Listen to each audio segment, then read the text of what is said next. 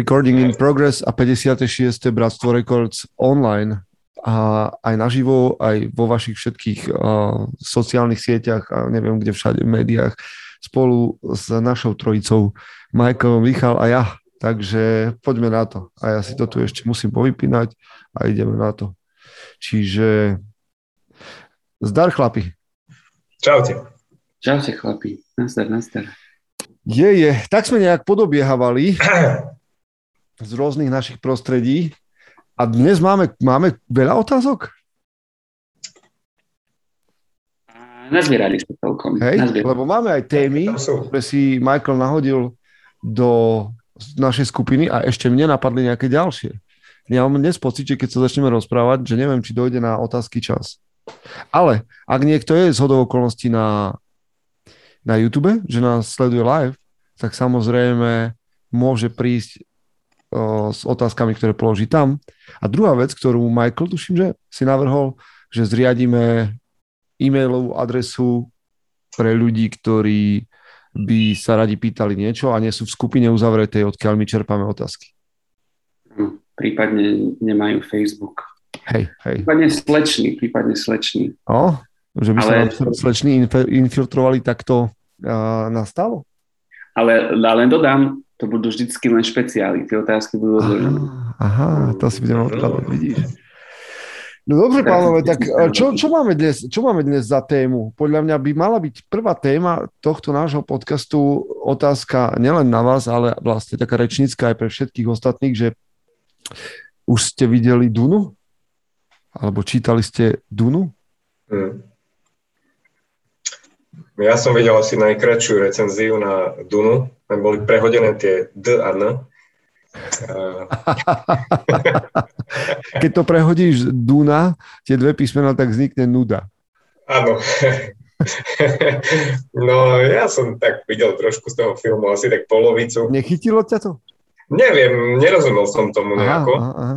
Nerozumel som, ale verím tomu, že keby som si knihu prečítal, asi by som sa k tomu stavil nejako ináč. Mm, počkaj, ale, za ale vieš čo, to celé ale vieš čo, dačo sa mi tam páčilo na tom, dačo, dačo ma tam strašne na tom zaujalo, neviem, čo to bolo. Mm-hmm.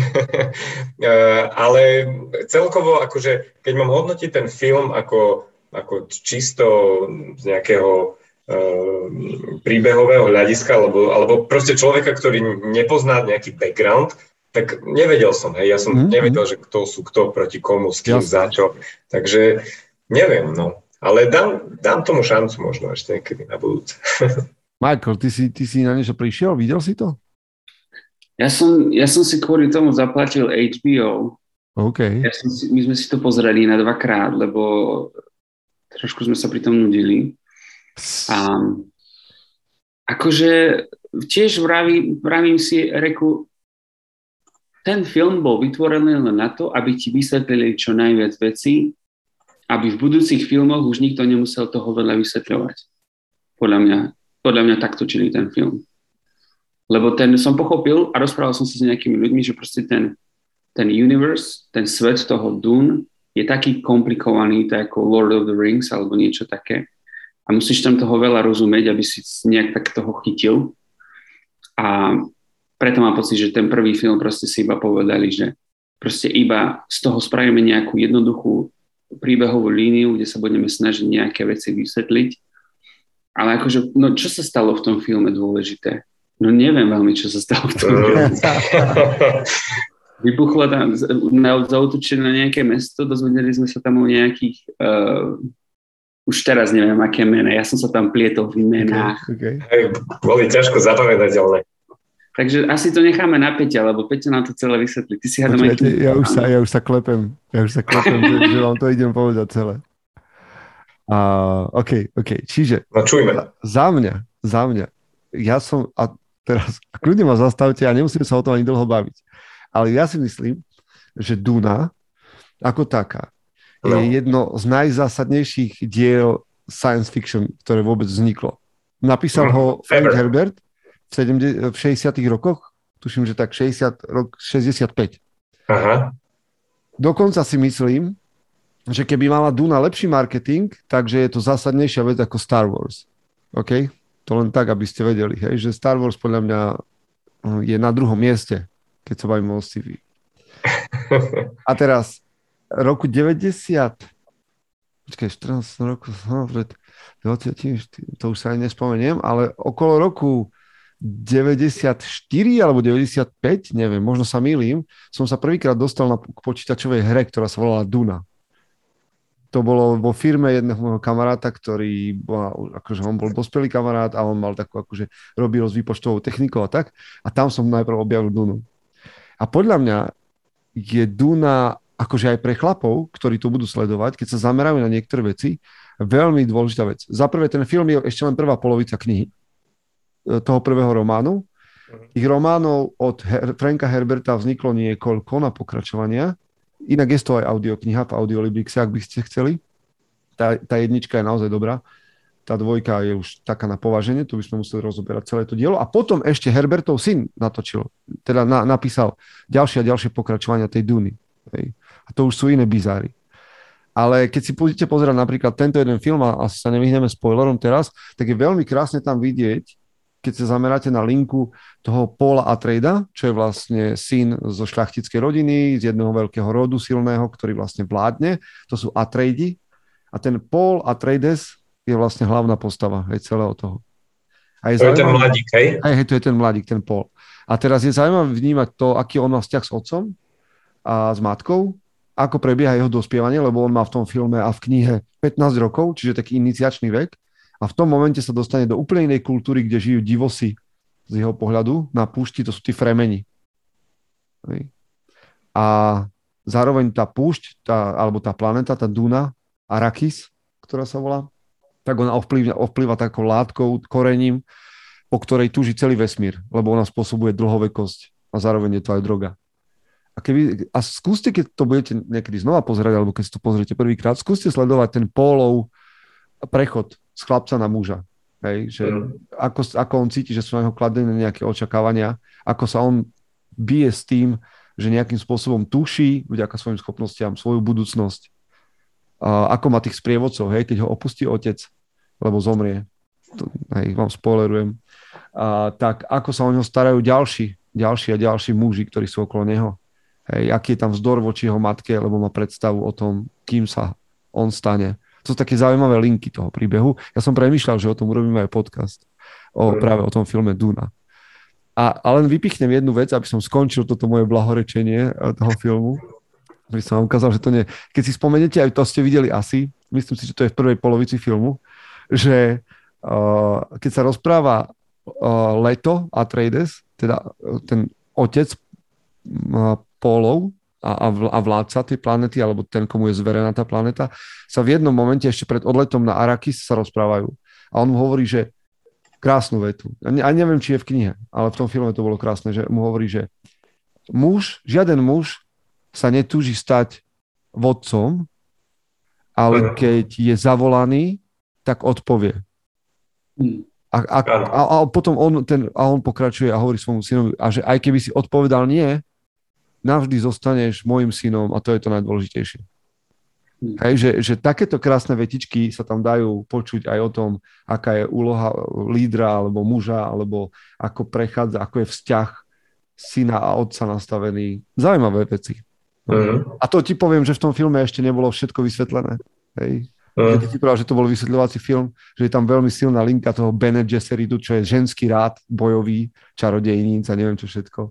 Sú tam potom, neviem, či ste si všimli v jednej chvíli, je tam, ten vesmír je urobený preto zaujímavo, že keď si pozriete dnes spätne na sci-fi, ktoré boli vytvorené 50-60 rokov dozadu, tak sú trošku úsmevné, lebo technika, ktorá bola vymyslená pred 100 rokmi a myslená v sci-fi, tak nám dneska príde smiešno. Hmm. Hej.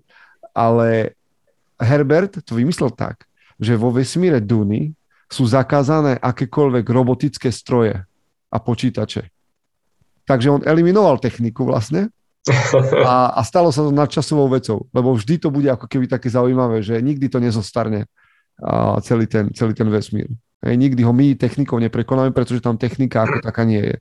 Sú tam ľudia schopní výpočtov ako počítače, to sú tí, ktorým zbeleli oči občas hej, a niečo začali hovoriť, tak tí majú mozog taký, ktorý funguje ako počítač a vedia pravdepodobnosť a vedia strašne veľa informácií a tak ďalej. No, toľko k Dune.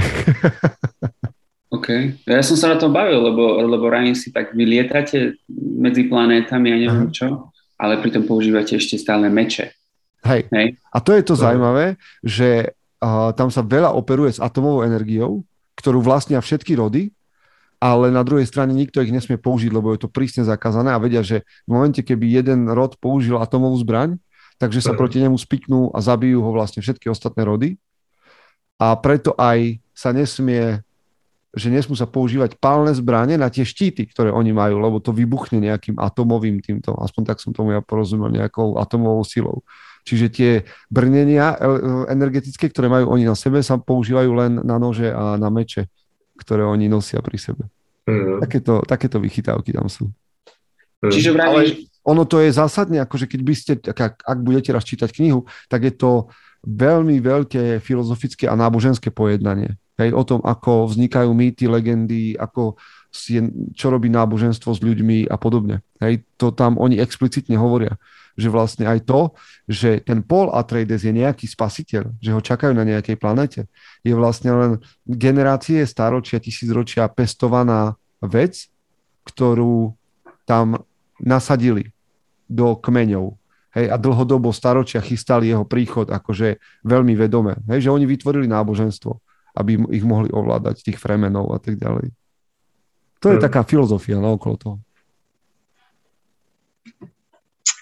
No, vidím, že to máš pekne načítané teda. Ešte, ja som počul, počul som Dunu dvakrát, teraz som počul Dunu dvojku, pokračovanie. Tá mm. už bola veľmi taká filozofická, to už, to už ne, jednička je o niečom inom. Však... Kniha, hej? Hej, hej, hej. No, a však ja keď budem raz veľký, tak ja budem viesť Fremenov a budem jazdiť na Šajhu Ľudovi. Na, na Červovi. Aha. ten, ten sandworm, hej? Hej, sandworm. To je inak hej. veľký game changer, ten sandworm. Prečo? Čo je na tom game changer?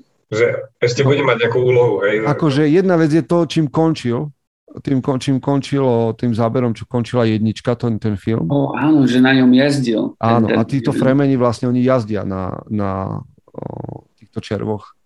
A Aha. dokonca tie, tie červy to nie sú len nejaké oblúdy, ktoré to všetko tam žerú, ale oni sú veľmi dôležití pre ten biotop tej planety. Oni vlastne vytvárajú korenie, voda je pre nich smrteľná a takéto záležitosti. Uh-huh. A, a oni, a tí fremeni ich uctievajú, tých červov a volajú ich, že to je veľký stvoriteľ, hej, že vlastne oni môžu za tú planetu. No, takéto záležitosti. Uh-huh. Tak to si idem rovno knihu objednať. Vieš čo, no. kniha je riadna buchla, taká akože veľká, taká bychla, teda sa hovorí. Ale, ale audio je spracovaná veľmi dobre, čiže vyber si určite či audio alebo, alebo knihu. Určite odporúčam si to prejsť znova. Uh-huh. Tak, neviem, či som urobil dobrý nábor, alebo som nadchol niekoho, kto nás počúval, ale poďme ďalej. Ja mám pre vás inú vec. Keď si sa ty uh, pýtal, Michael, na to, že ako si predstavujeme svoj dôchodok, tak ja mám trošku možno súvisejúcu otázku, alebo nejak som k nej sa dopremýšľal, keď som premýšľal svojim dôchodkom, že ako to tu bude vyzerať. Facebook sa zmenil na Meta, uh-huh. neviem, či sa zaregistrovať, že Metaverse.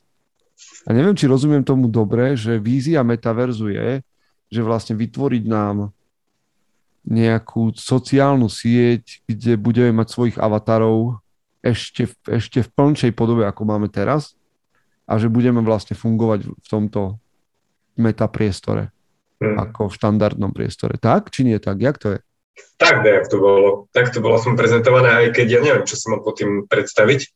Že už, už, už teraz je to podľa mňa dosť všetko zdigitalizované. Čo to bude ešte viac, no sám som zvedavý. Ale počul som to tak, tak ako ty, hej.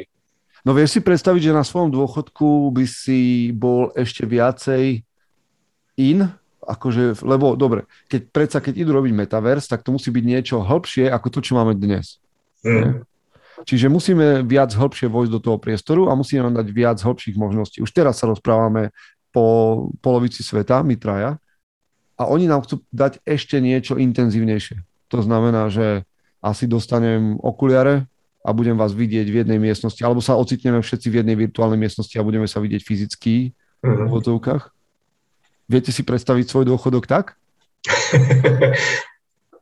no. Ja si, ja sa práve že na túto technológiu teším, ale ja mám na to svoje osobné dôvody.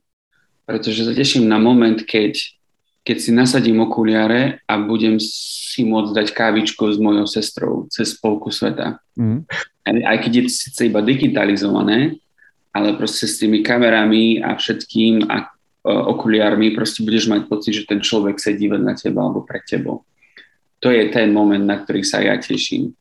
Aha. A druhá vec je, Facebook má podľa mňa taký iný prístup, že, že oni to v prvom rade musia robiť strašne ešte jednoducho, takže všetky tie avatary vyzerajú ako z rozprávky, mm. lebo keby, keby chceli preniesť nás ako takých, ako naozaj sme, tak to by bolo veľmi náročné. Ale veľmi, akože, že by som sa chcel v tom stratiť niekde na svojom dôchodku, to by som nechcel. Lebo myslím si, že ten dôchodok by bol, bolo pekné, keby som skôr mohol že cestovať, stráviť čas s mojou rodinou a pracovať ešte stále na nejakých projektoch. A ja stále hovorím, že viem pracovať do konca života, čiže ja tam aj tú prácu vidím. Hmm. Mňa prvé, čo pri tej otázke napadla, že tá suma, hej, že aký bude tvoj dôchodok. Či 800 alebo 1000. Ja, finančne si preč. áno, áno. Finančne, presne. No ale ináč som na tom tak podobne. Nepredstavujem si vôbec svoj dôchodok virtuálne. Práve, že by som sa chcel tohto úplne zbaviť. Hej? A robiť konečne tie také no, veci. Dobre, ale predstav si, predstav si to, čo sa, to, čo, že, že to bude tak ako teraz. Že všetci tam budú. Ja, že takto, že budeš No lebo je to, tak, je, je to tak, že dnes, dnes sú všetci na Facebooku, preto sme tu všetci, lebo sú tu všetci. Je to taký za, začarovaný kruh, že sme tu všetci, lebo sú tu všetci. A myslím si, že aj tam budú všetci a bude na nás tlak. Že keď tam nie si ako dôchodca, v klube dôchodcov virtuálnom, kde sú mm. Američania, Číňania, Rusi, všetci sa stretávajú v jednej miestnosti, hrajú bridge, poker a že ty tam nie si, takže toto nás bude tlačiť, aby sme tam boli. Či? No, tak ale môže sa na to aj tak ináč pozrieť. Ani teraz nie sú všetci chlapi chlapmi a predsa my tu sedíme, máme túto našu iniciatívu Mužom SK, kedy chceme šíriť našu myšlienku a veľa, ľudí zatiaľ, veľa ľuďom sa to ešte nedostalo, práve opak je. Hej?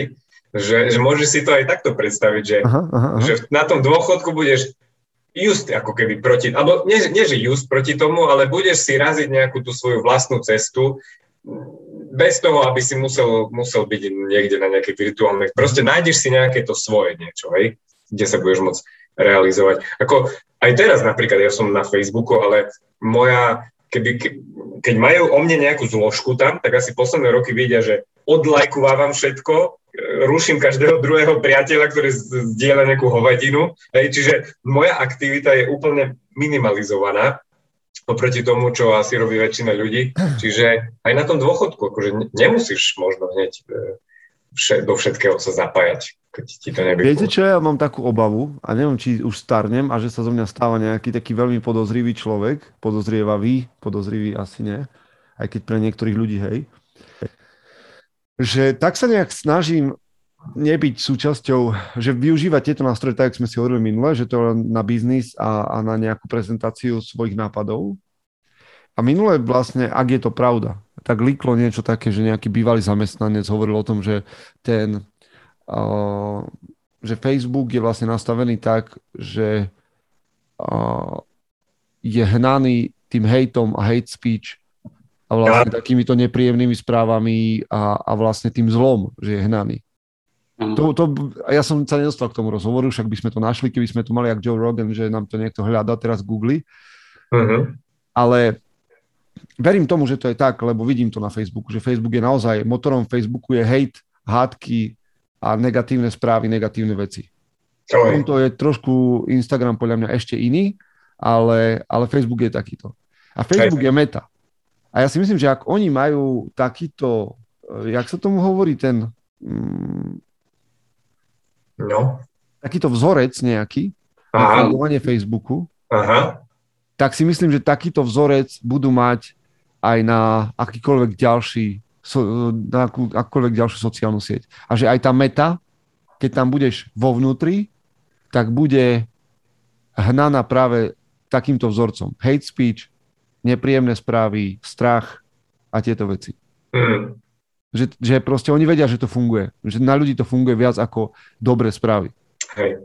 A už myslím si, že, že budeme vo virtuále fungovať presne tak. Však keď sa pozrie, ale ja na to nesom stavaný. Myslím si, že generácia, o ktorej sme sa už bavili predtým, že generácia, ktorá ide za mnou, za mnou a vyrastla vo Fortnite, kde proste to bolo celé o hejte, že si ľudia nadávajú, tak oni sú na to pripravení úplne v pohode. Im to nič nerobí. Oni sú na to zvyknutí, že ti človek nadáva cez online. Hej, mňa to ešte dokáže vytočiť.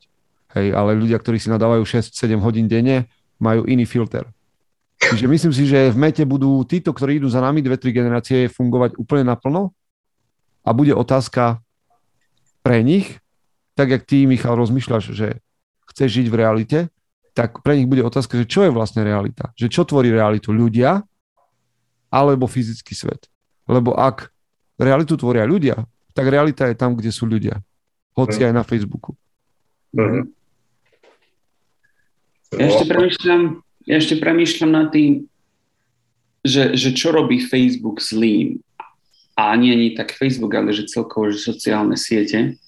Um, podľa mňa to, že neexistuje fyzická reprezentácia toho človeka, s ktorým si píšeš na druhej strane, respektíve veľakrát nevieš, komu odpisuješ, to iba komenty, hej, tak je pre teba jednoduché napísať blbosti, prípadne urážať ľudia a podobne. Ale mám trošku takú, takú nádej v to, že keď vznikne ten, ten metaverse, kde už budú tie avatary, že to je nejaká fyzická reprezentácia toho človeka, vidíš tie emócie, vidíš snáď aj gesta a podobné veci, proste reakcie toho, to, čo ty robíš, čo povieš tomu druhému človeku, tak v momente sa môžeme stať trošku viac ľudskejší, aj keď je to trošku paradox. Oh, ale pozri si našu snahu GTAčko online. Tam vidíš v zásade avatári ľudí, za nimi stoja. Neviem, či majú mimiku, nemajú, majú nejaké gesta, niečo. Je najväčšia sranda zabíjať avatarom iných ľudí, lebo vieš, že ich to naštve a že im neubližíš reálne, vieš. Čiže chceš rozbiť. Keď, kto hrá GTAčko tak, že dodržiava rýchlosť a vyhýba sa strelbe, vieš, čo. Tá hra bola celý čas o tom, že si prechádzal ľudí. Chceš pre, prekročiť rýchlosť, rozbiť čo najviac, všetko nech vybuchuje, horí. Oh, yes. Mám pocit, že meta bude na konci jedno veľké battlefield. Ja, vieš čo, ďalšia meta, ďalšia meta pre metu je podľa mňa výjsť z tejto špirály hnevu a zamerať sa na niečo úplne iné, lebo podobne jak Michael sa aj ja niekedy zamýšľam, však e, zamyslite sa, že 10-15 rokov dozadu, že o čom, o čom boli televízie, hej? Lebo asi väčšina sme vtedy primali televízia, hej? Vtedy odtiaľ sa primali väčšinou informácie, nebol ani internet, ani nič. Ale neboli vôbec, neboli v televíznych novinách také negatívne príspevky, neboli, neboli reportážov takých, proste rozprávalo sa o oveľa takých normálnejších, pozitívnejších veciach a rozmýšľam, že kedy sa to tak prelomilo, hej, že ke, kedy, kedy v novinách začali sa tie bulvárne plátky o niečom písať, hej. Niekedy sa písalo úplne o niečom inom, že kedy sa prešlo na to, že ten hate speech viac, má väčší reach, viac, viac tých ľudí zaujme ako, ako normálne, pozitívne alebo motivujúce, motivujúce veci, že, že, že kde nastal ten taký zlom, a, a, a kto za to môže, hej? No a tam, tam prichádzam proste na tú otázku, že že v tomto má podľa mňa veľký, veľkú zodpovednosť aj práve tie médiá, časopisy, všetky, čo šíria takéto veci, všetky sociálne siete. A oni by podľa mňa ako lídry, ako keď nás do niečoho zatiahli, hoci aj do dobrých vecí kopec, tak podľa mňa aj oni by nás mali vytiahnuť z tých takých zlých vecí a mali by proste ako, ako, ako nejakí vodcovia alebo tí, čo majú ukázať na to, ako sa máme správať, tak oni by nám mali, mali, mali by proste sami sebe mať nejaký, nejakú spätnú väzbu a sami by sa to mali uvedomiť. Nemali by sa vyhovárať celý čas, že ľudí to zaujíma, hej, že ten hate, e, zdieľanie nejakých hejtov a hate speech a neviem čo, že to, to má veľký dosah, dopad. Nemali by sa na to podľa mňa vyhovárať. Mali, mali by nejako zasiahnuť a hm, zlepšiť. A to, vieš, čo to podľa mňa voláme? To podľa mňa voláme niekam, kde, kde nás nechcú počuť. A, ale neviem, že či, neviem, že či je to také naivné, máme taký ale... spomienkový romantizmus nejaký, No, neviem, či toto boli témy, ktoré ľudia čakali v Bratstvo Records, ale máme aj otázky samozrejme, hoci na, je za nami polovica nahrávania. ale, ale máme určite nejaké otázky od chlapov a možno, že prejdeme aj k témam, ktoré by nás nenapadli. Um, mám ešte otázky z predminula, takže sa k tomu pustím. Ináč, niekto sa vonku rozhodol zbíjať, tak keby ste niečo počuli, tak sa ospravedlňujem. Um, Michal sa pýta, Michal Renčo, ako posilňujete u vašich detí a u vás pozornosť? Čas, ktorý si sa viete sústrediť na nejakú činnosť alebo ktorú niekomu venujete. Čiže ako posilňujete u vašich detí a u vás pozornosť?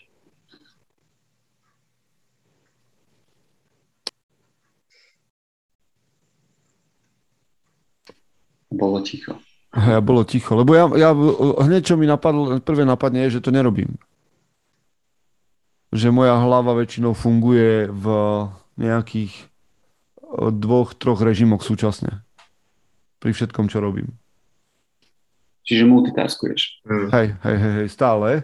Ale takto, keď som v Hard 75 výzve, 75 Hard, tak o, mám každý deň taký, že 10 minút vizualizácie. Keď sa snažím proste nejakým mindfulness systémom eh, ísť po nejakej jednej veci a vidieť, čo bude sústrediť sa na to, čo ma čaká, ale inak to nerobím. Ako, a nie, že by som nemal, ale uh, no bullshit here, takže vám hovorím, že ja väčšinou multitaskujem ešte aj pri tréningu, aj pri čítaní, aj pri všetkom možnom. Neviem, tak, tak, takéto, že pozeraj sa na mňa, keď sa s tebou rozprávam, to, No a to, to, to, to, hej, to podľa mňa platí. To platí? To podľa mňa platí. Môže byť ako rada. Sem sa pozeraj. keď sa s tebou rozprávam, de, detská jedno nevďačné. Uh, čo ja, no, neviem, ešte neviem, či toto nejako špeciálne. Že ja premýšľam, že, že, že povedzme tak, že normálne, že ako praktizujeme pozornosť? Ako posilníš pozornosť? No ja neviem, ako posilním pozornosť. No sústreď. Nie, no akože, že, že podľa mňa vy, uh, posilňovať pozornosť budeš tak, že vypínaš dokážeš vypnúť alebo vytesniť čo najviac uh-huh. okolité ruchy. Uh-huh. Alebo dve, tri práce, ktoré robíš a robíš len jednu prácu. Ale to, no a ja som za seba povedal, že ja to tak nemám. Že ešte aj teraz, keď balím krabice, tak vždy mi ide podcast alebo nejaký dokument alebo niečo, kniha, keď idem niekde, stále niečo. Čiže uh-huh. preto sa k tomu ja nemôžem vyjadrovať, ale Michal možno má nejakú, um, teda Mišo Renčo, že má možno pre vás nejaký tento, nejaký odkaz, že by o tom, keď má, tak už ti poviem priamo, keď nás počúva, že ak máš na túto tému nejakú dobrú skúsenosť, možno by sa nám zišiel článok na mužom.sk o tom. Keď máš niečo vyskúšané z praxe alebo pri svojich deťoch, niečo by sa nám zišlo. Lebo ja o Michalovi viem, že on na sebe maká. To akože no, mohol by mať niečo pre nás. OK, tak poďme ďalej. Marek sa pýta. Tak to sme odpovedali, že my to nevieme, Michal, sorry. Nevieme. nevieme. Uh, samoobslužné, ka- samoobslužné kasy alebo tradičné pasívne vyčkávanie na páse? to je otázka, na ktorú musíme to je, nájsť. To je jaká otázka do tohto? To už asi sme minuli všetky také, čo ľuďom dávali zmysel, tak sa budú pýtať, že, že či ku kase. Ja chodím, prosím pekne, vyčkávať ku kase, nemám rád samoobslužné. E, tieto miesta. Uh-huh. Nejak ma to ťahá. Tam si spravíš nejaký mindfulness 10 minútový. Áno, vieš. Že, ale pri týchto samobslužných kasách ja ako boomer mám pocit, že niečo tam pokazím, nenaučtujem, bude to pípať, všetci musí prísť otrav, táto otravená pani, všetci na mňa pozerajú, že som... Bol odstranený z priestoru. som jednoduchú vec. to pokazil. A všetci na teba pozerajú, že to nevieš, takže OK, prečo brať prácu predávačkám? Ja rád používam tej kasy. Ja, takže neviem, ako to funguje na Slovensku, ale iba keď kupujem alkohol, tak musím ísť na samoobslužnú, teda na tradičnú kasu. Uh-huh. Ale inak ja rád použijem tej kasy, ale je to pravda, on bere to robotu ostatným. Na, na, samo, na Slovensku tie s alkoholom sú tak, že musí prísť tá pani ti odblokovať kasu, aby si mohol zaplatiť tam alkohol. Čiže vlastne máš tam takú parents control, že príde tá pani a vidí, koľko alkoholu si si zobral. Možno, že sa na teba aj pozrie, že no, mladý pán, že, je celkom že dosť. Možno, že aj takým starším pánom povie, no ale pani, akože to, to už je too much, ne? Taký vlastne alkoholový tester by tam mohla stať pani a sa spýtať, že no, to máte na vlastnú spotrebu, alebo... Idete predávať. Mišo, ty to ako máš? Ja e, tiež radšej tie samoobslužné, keď, keď je tam tá možnosť, ale zase pozor, to záleží od množstva tovaru, hej, ktorý nakupuješ. Lebo zase od istého počtu, asi 10 plus, sa podľa mňa neoplatí ísť do samoobslužných, lebo sa tam proste zamotáš, hej, nedáš to tam a ťa, dlho sa ti to tam blokuje. Uh, Čiže ja to mám tak, že keď mám malý nákup, tak samoobslužné a keď je väčší, tak idem, idem do tých... Mňa, mňa stále baví ten taký Ale. kontakt s ľuďmi, akože pri tomto. Uh-huh. Že máš čas, akože, vieš, ja mám rád aj takéto blbosti, že niekto za mnou stojí s menším nákupom, tak ho pustím pred seba, alebo že tej predávačke popraješ pekný deň a takéto veci, vieš, mám rád ešte, že takú človečinu, Hej. aj v tom hypertesku, ak sa tam náhodou niekedy dostanem, mám rád. Hej, že, že ten taký akože systém, že rýchlo sa, rýchlo ponáhľam sa, musím ísť samoobslužnú, lebo mám strašne veľa práce a potom som dve hodiny na Instagrame aj tak, tak to mi nedáva zmysel. To, to súhlasím. OK, tak sme odpovedali na veľmi dôležitú otázku. Poďme ďalej. Dominik sa pýta, Prvá otázka od neho je, z čoho vychádzajú štyri hodnoty mužom SK? Chrániť, zabezpečovať, tvoriť a viesť. A prečo práve tieto štyri? No z čoho, chlapi? No, teraz, skúška. Ty si to vymyslel, tak ty si... No z toho, čo, z toho, čo historicky a evolučne uh, patrilo vždy k mužom po celom svete. To akože si môžeme pozrieť kmene a aj dnes aj, aj histórii, aj, aj ja neviem, 5000 rokov dozadu, aj 10, možno aj 100 a zistíme, že úloha muža bola v drvivej väčšine práve takáto. Chrániť, zabezpečovať, tvoriť a viesť. A že to nám úplne ostalo. Akože toto sú podľa mňa esenciálne veci, ktoré muž musí robiť.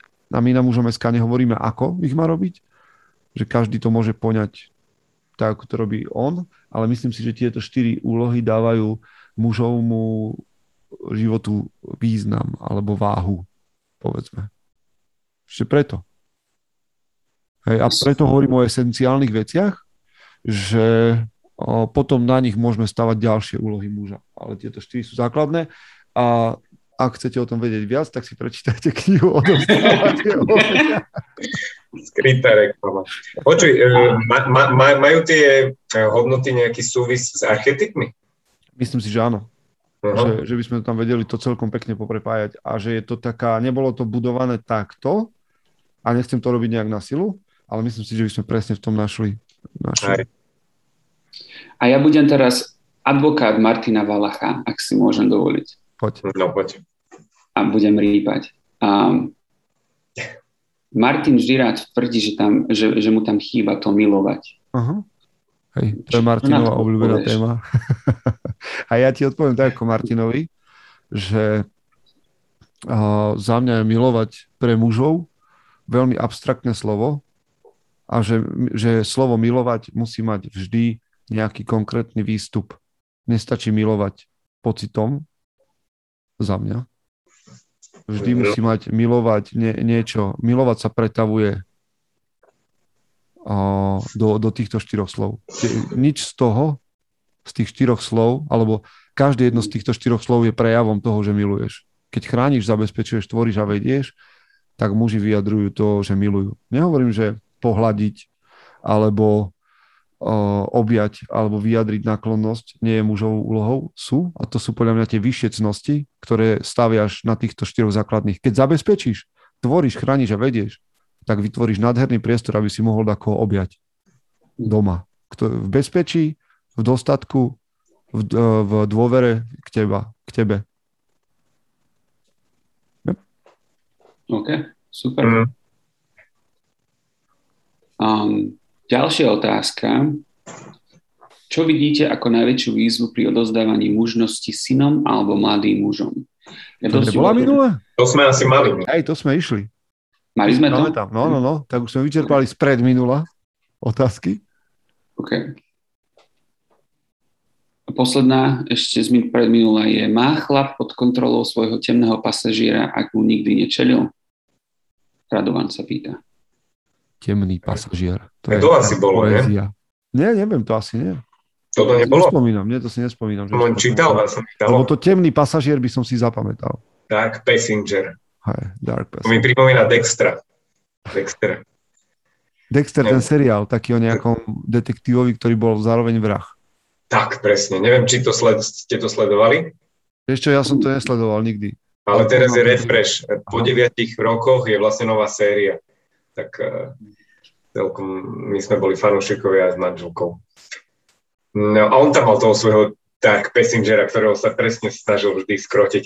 A ináč, ja môžem, môžem aj možno pokračovať tejto myšlienke, lebo, lebo v tomto seriáli bol prezentovaný, že on od malička vlastne tohto temného pasažiera sa snažil ako keby potlačiť. Hej, že, že pre neho to bolo prirodzené, je, je to tam prezentované ako niečo, že to je tá tvoja temná stránka, ktorá ti je prirodzená a ty svojou výchovou, kultúrou, nejakým sociálnym cítením sa snažíš ho vieš, e, vie, že je to zlé a snažíš sa to tak nejako vytesniť. A mňa vždy pri tomto tak, tak zaujalo, že či je toto vôbec možné, či, či, toto, či sa to dá. Či, či, či, to, či to nespôsobí v konečnom dôsledku niekedy, že jak ten tlakový hrniec, ktorý tlakuješ a potom to niekde vybuchne. Či, či, či je možné úplne tak odstaviť niečo, čo ti je prirodzené. Hej? Nie, nie, že proste, že občas ťa niekto naserie, alebo že občas vybuchneš, ale niečo, čo ti je tak prirodzené, že je to tvoja súčasť, že ty, sa, ty by si sa tak úplne, keby si mohol sa tak správať vždy, ale že keby na silu to, na silu to stále dávaš preč. A ta, myslím si, že, že je to podľa mňa veľmi ťažké a určite by to niekde vybuchlo. Ke, ke, keď skôr sa ho musíš tak nejako zžiť s tým, že, že za, zobrať si z neho možno to také pozitívne a ventilovať ho tam, tam do tých nejakých dobrých skutkov. Hej? Ale úplne, že odstaviť temného pasažiera, to podľa mňa není zdravé. Mm. No, ja mám dlhodobo taký pocit, že a myslím, že o tom hovoril aj Marian Jelinek, čo je vlastne taký mentálny coach, aj Jaromíra Jagra a bol som na nejakých jeho prednáškach zaujímavých, to je taký chlap zo starej školy. A on tuším hovoril aj o takom, že zlom dvojčati, alebo sú asi preto všelijaké názvy. A ja mám dlhodobo pocit, že potlačať to, čo je nám prirodzené, aj keď negatívne, nie je cesta, lebo presne tak, ako si povedal, že to niekde, niekde to prekypí ale že existuje spôsob, ako sa s ním dohodnúť, alebo ako využiť tú silu. Alebo ja, ja by som išiel asi tou cestou. Že nejakým spôsobom prijať to, že áno, toto je moja súčasť, ja mám aj takéto myšlienky a mám chuť niekedy niekoho zmlátiť, tak čo s tým? Zistiť, prečo to tak je. Prečo to tak mám a prečo tá moja časť tu o mne žije a chce niekoho zmlátiť a, a kde to mám ja ísť vybiť, povedzme, alebo ktorým smerom to mám použiť. Alebo čo riešiť, aby, aby to nepreniklo, ne, aby som zo mňa nestal Dexter. Hmm. Ale určite som proti tomu, aby sme to nejakým spôsobom potlačali, popierali a tvarili sa, že sme nejakí rytieri na bielom koni v žiarivej zbroji, že my nemáme žiadne zlé stránky alebo chute. Premýšľam, že čo to znamená, keď sa povie, že, že som temnému pasažierovi ešte nečenil. Podľa mňa už len to, že si si vedomý toho, že máš temného pasažiera, už znamená, že si mu už asi niekedy čelil. A, a nemusí to byť vždy niečo um, hrozné, úplne že deštruktívne, ale môže to byť niečo malé, hej.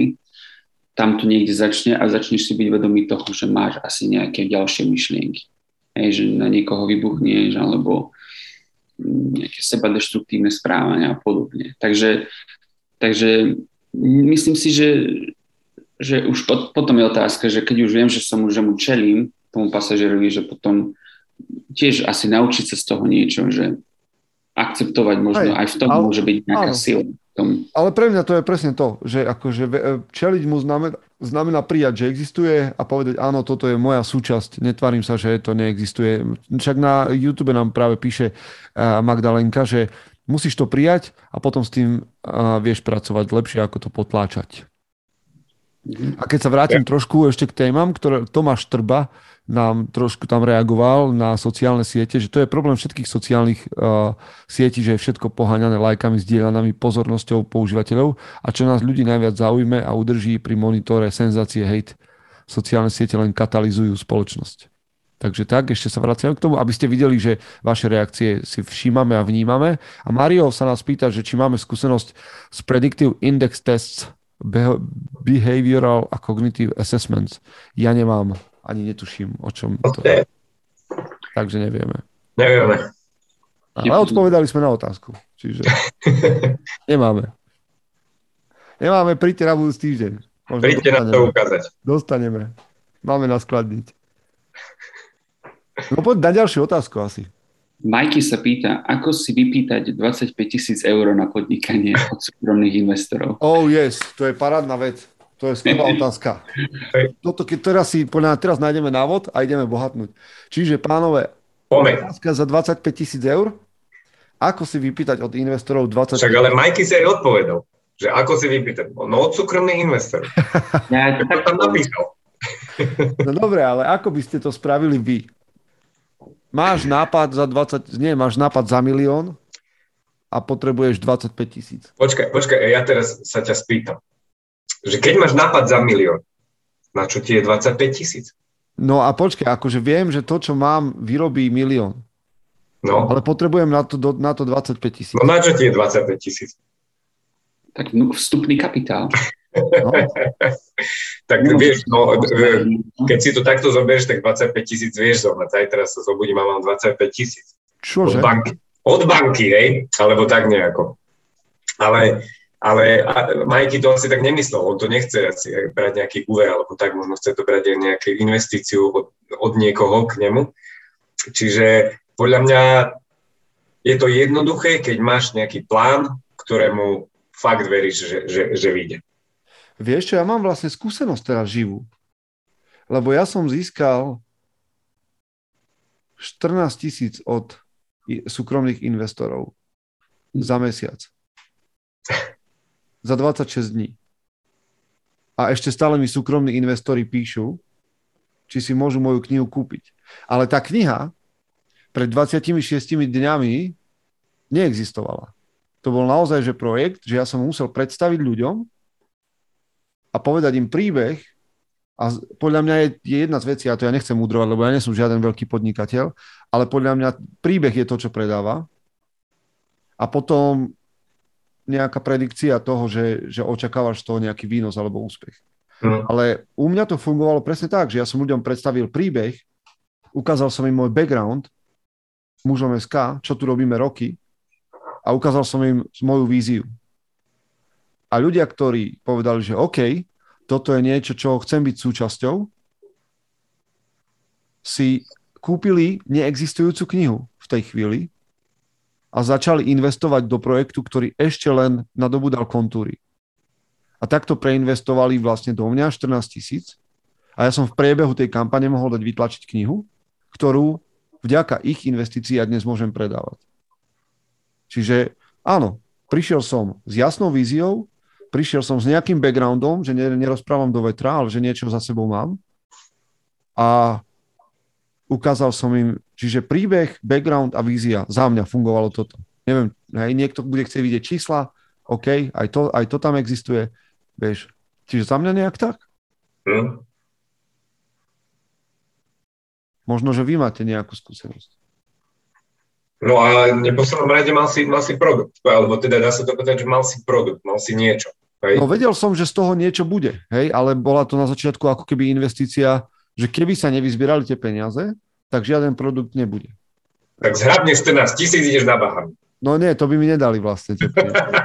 to by im vrátili. Čiže to bolo tak... naozaj že taká akože investícia súkromných investorov a myslím, tak... že tieto startupy a všelijaké tieto Donio a ďalšie záležitosti sú dnes absolútne skvelá platforma na to, že keď máš dobrý produkt, vieš ho dobre predať, dobre odmarketovať, tak je veľká šanca na to, že, že proste tvoja vec sa ukáže. Však sa pozrite na to, že Ivan Zaďko, s ktorým som predčasom robil rozhovor, robili knihu o tatranských chatách a vyzbierali tam, no schválne teraz ti poviem, budeme googliť, idem sa hneď pozrieť na Donio, lebo dnes im skončila kampaň, tak ako mne.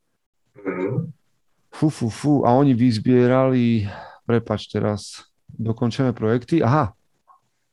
A oni vyzbierali o, 84 tisíc eur na knihu. Wow. Takže to je trikrát, trikrát toľko, na čo sa Majky pýta od súkromných investorov, od tých najsúkromnejších investorov, od ľudí. Čiže, čiže stačí mať silnú myšlienku a použiť Donio SK. Myšlienku a dobrý, tak ten produkt ľudia musia zvážiť, že je dobrý, ale ty im ho musíš predstaviť, musí tam byť príbeh, musí tam byť nejaký storytelling, musí tam byť nejaký background, že OK, že toto nie sú podvodníci nejakí, ktorí mi tu predávajú nejaký hadí olej. Hej ale proste je to niekto, za, na koho si môžem čeknúť, že je to človek, ktorý niečo robí, že on sám dáva svoju snahu tam, uh, o čom hovorí. Že nemôže, ja môžem sa vieš, ukázať, že OK, za 7 rokov sme napísali 990 článkov na mužom SK. Som schopný napísať aj knihu, keď, sme, keď som napísal ja z toho 590. Hej, čiže ja 7 rokov dávam snahu do niečoho, o čom som presvedčený a už to mnohým ľuďom hovorí, že OK, this guy's this guy is serious. Hej?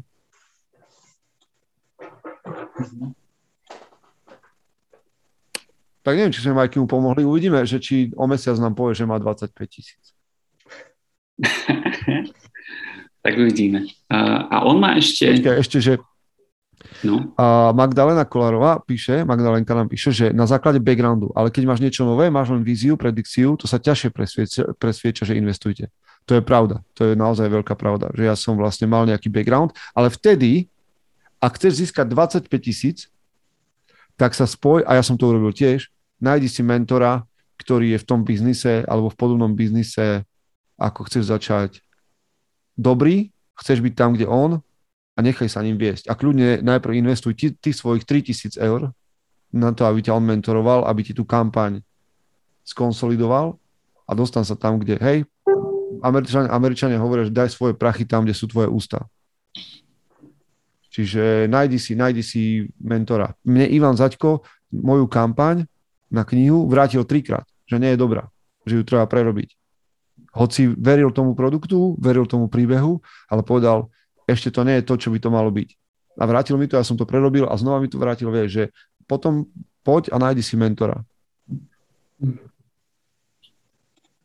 Filip hovorí, že skôr do toho zahráva aj úmysel projektu. Ja sa nechcem hrať na experta, ale pozrite sa na rôzne kampane, ktoré vznikajú po svete. Hej, že vznikajú od absurdít, že ľudia radi prispejú na kocky hracie, ktoré budú presvitné s guličkami vo vnútri iný na ekotému, tretí na plišáky, štvrtý na udržateľné pyžama, piatý na kartové hry. Nájdi si svoju skupinu. Hej, hľadaj, kto je tvoja cieľovka.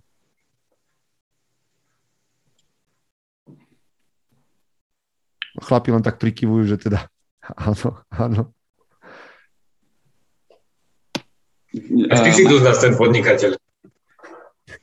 Moja prvá skúsenosť, ale ideme teraz do ďalšej kampane, ideme urobiť pre ženy kampaň na neobyčajnú, na kalendár, krásny, krásny kalendár. A ten má znova inú myšlienku, hej, že chceme každý mesiac, 12 mesiacov v budúcom roku hovoriť každý mesiac na inú tému, ktorá by mala rezonovať. A chceme predstavovať ženy, ktoré tou témou žijú. Hej, a zapojili sme do toho osobnosti Slovenska, bude to skvelé. Mm. Takže uvidíme, ako to vyjde tá druhá kampaň, ale ja mám veľkú nádej v to, že to bude super.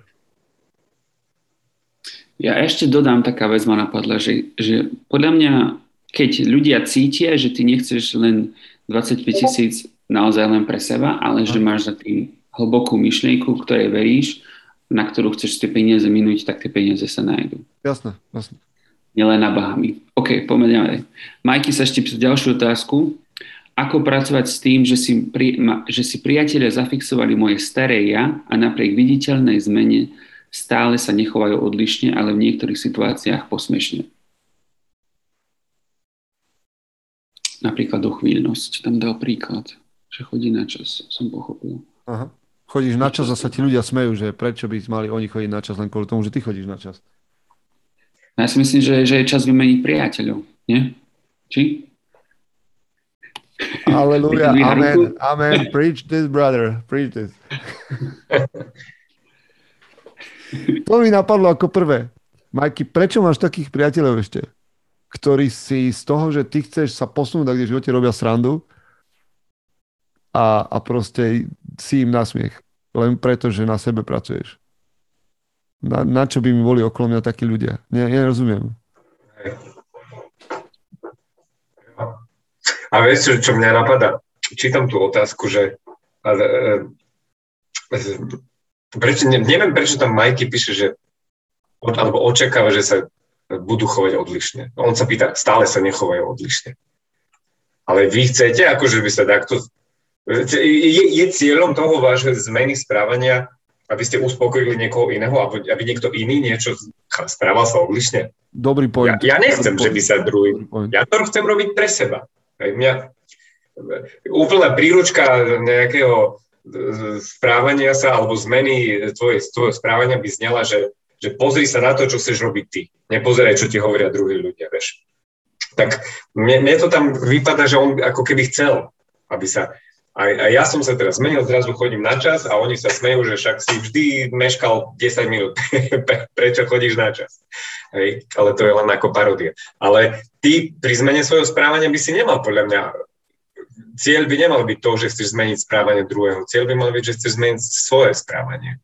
A podľa toho, a už či sa druhý zmenia, alebo čo, tak ako to už, to už, to už je ich problém. Ako, ty by si mal byť a, a, a podľa mňa hovoríš dobre, podľa mňa hovoríš dobre. Na druhej strane stále myslím, že keby to malo byť niečo, čo mňa nejakým spôsobom... Ja chcem mať za priateľov ľudí, ktorí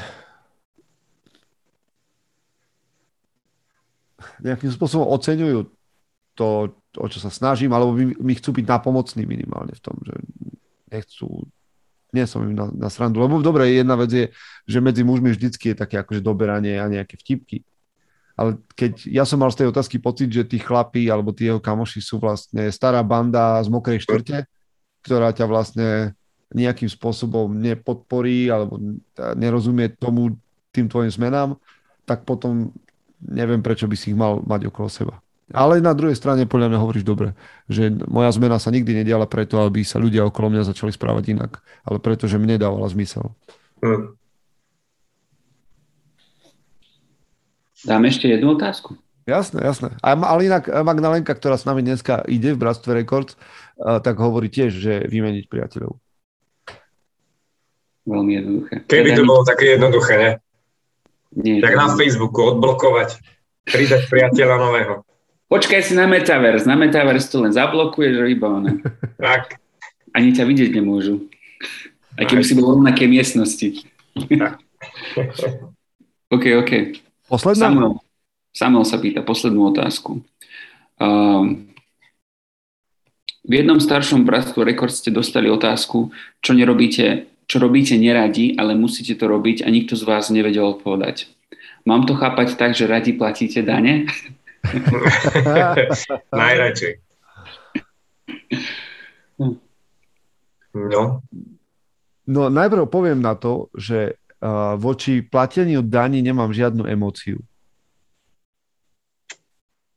Proste platím dane. Lebo, Proste ich platíš. Hej, žijem v spoločnosti, kde sme sa tak dohodli. Akože v mhm. zásade, keby som veľmi nechcel platiť dane a bol proti tejto, tomuto usporiadaniu štátnemu, no tak odídem inde, kde sa platia iné dane, jak sa to v štátoch deje, že ľudia, počul som, že z modrých krajín prechádzajú do červených, lebo je to daňové zaťaženie v štátoch, kde sú republikáni, je iné ako kde sú demokrati a ľudia odchádzajú, niektorí. Ale, čiže dal, dal, mohol by som to riešiť takto, alebo, alebo by som išiel žiť k nejakému kmeňu, keby som veľmi nechcel, alebo da kde do tajgy, kde ma nikto nenájde a budem žiť v zrube. Keby som bol veľmi proti tomu, jak to tu funguje, tak sa odstrihnem, ale súhlasím a za benefity, ktoré dostávam, platím to, čo platím. Ale no povedzte, jak vy to máte s daňami. No ale teraz si predstav, že, že zarábaš alebo že proste máš milión ročne alebo niečo také a z toho ti 500 tisíc zoberú stále by si rád platil dane. Nie, akože, ale to by nebolo o tom, že či rád alebo nerád, lebo ja viem, že dane platiť budem vždy, Mm-hmm. Len mám na výber, že aké dane budem platiť. A to nie je o tom, že ne, neznášam dane. Ja si myslím, že dane, že keď zarábame a žijeme tu spolu, takže proste, aj keď to by som tiež vedel o tom debatovať, že či by nebolo lepšie, že súkromné policie, súkromné, vieš, niekde v štvrtiach, jak to majú a podobne. Ale to nechcem o tom teraz rozprávať, ale mhm. že skôr o tom, že dane jednoducho platím výmenou za to, že žijem v nejakej spoločnosti. Komunite. Mhm. Takže nejakej komunite. A čerpám z toho benefity, ale môžem si vybrať, aké vysoké dane budem platiť. Tak ak by som platil 50% daň z môjho zárobku, tak odídem do Texasu. Ano. Odídeš, zmeníš komunitu. Hej, zmením komunitu a zmením aj no. percentuálny podiel daní. Hej. Uh, mňa, mňa táto otázka tiež ináč, že teraz napadá, odkedy nám tu minister predstavuje nejakú daňovú reformu, tak tiež som sa tak zamyslel, že čo tie dane, že koľko to platíš, koľko si tie percenta stiahujú, akože, ale mimo toho sa samozrejme proste, jak ty vravíš, dane platím, platím, akože nemám tam žiadnu emóciu, nikdy som e, s tým nejako nekalkuloval, proste rátaš, že je to tam niekde, musíš to zaplatiť, ale vždy, vždy ma jedna, jedna taká vec ma vždy pri daniach proste, že fascinuje, hej, že, že, že jak sa ide po tých akože vyššie zarábajúcich, e, čo sa im hovorí, že milionári, hej, že keď niekto zarába priemerná, priemerná mzda, dajme tomu tisíc eur, hej, niekto zarába 2000, 3000 a že, že, že, že mal, by, mal by platiť viac, už sa, už sa zdaňuje viac. Ale veď, veď, veď to percento ti jasne hovorí, že ten, kto zarába viac peňazí, no tak automaticky dáva do toho štátneho rozpočtu no, oveľa, oveľa viac. Aj ty, keď si ideš napríklad vypýtať väčší plat, tak ty vlastne bojuješ o, o celý náš štát, hej. Ty nebojuješ len o svoj vyšší plat. Zober si to tak, hej. Ty bojuješ normálne, o, o, o Slovensko posúvaš dopredu tým, že ty si ideš vypýtať od šéfa, že chceš vyšší plat.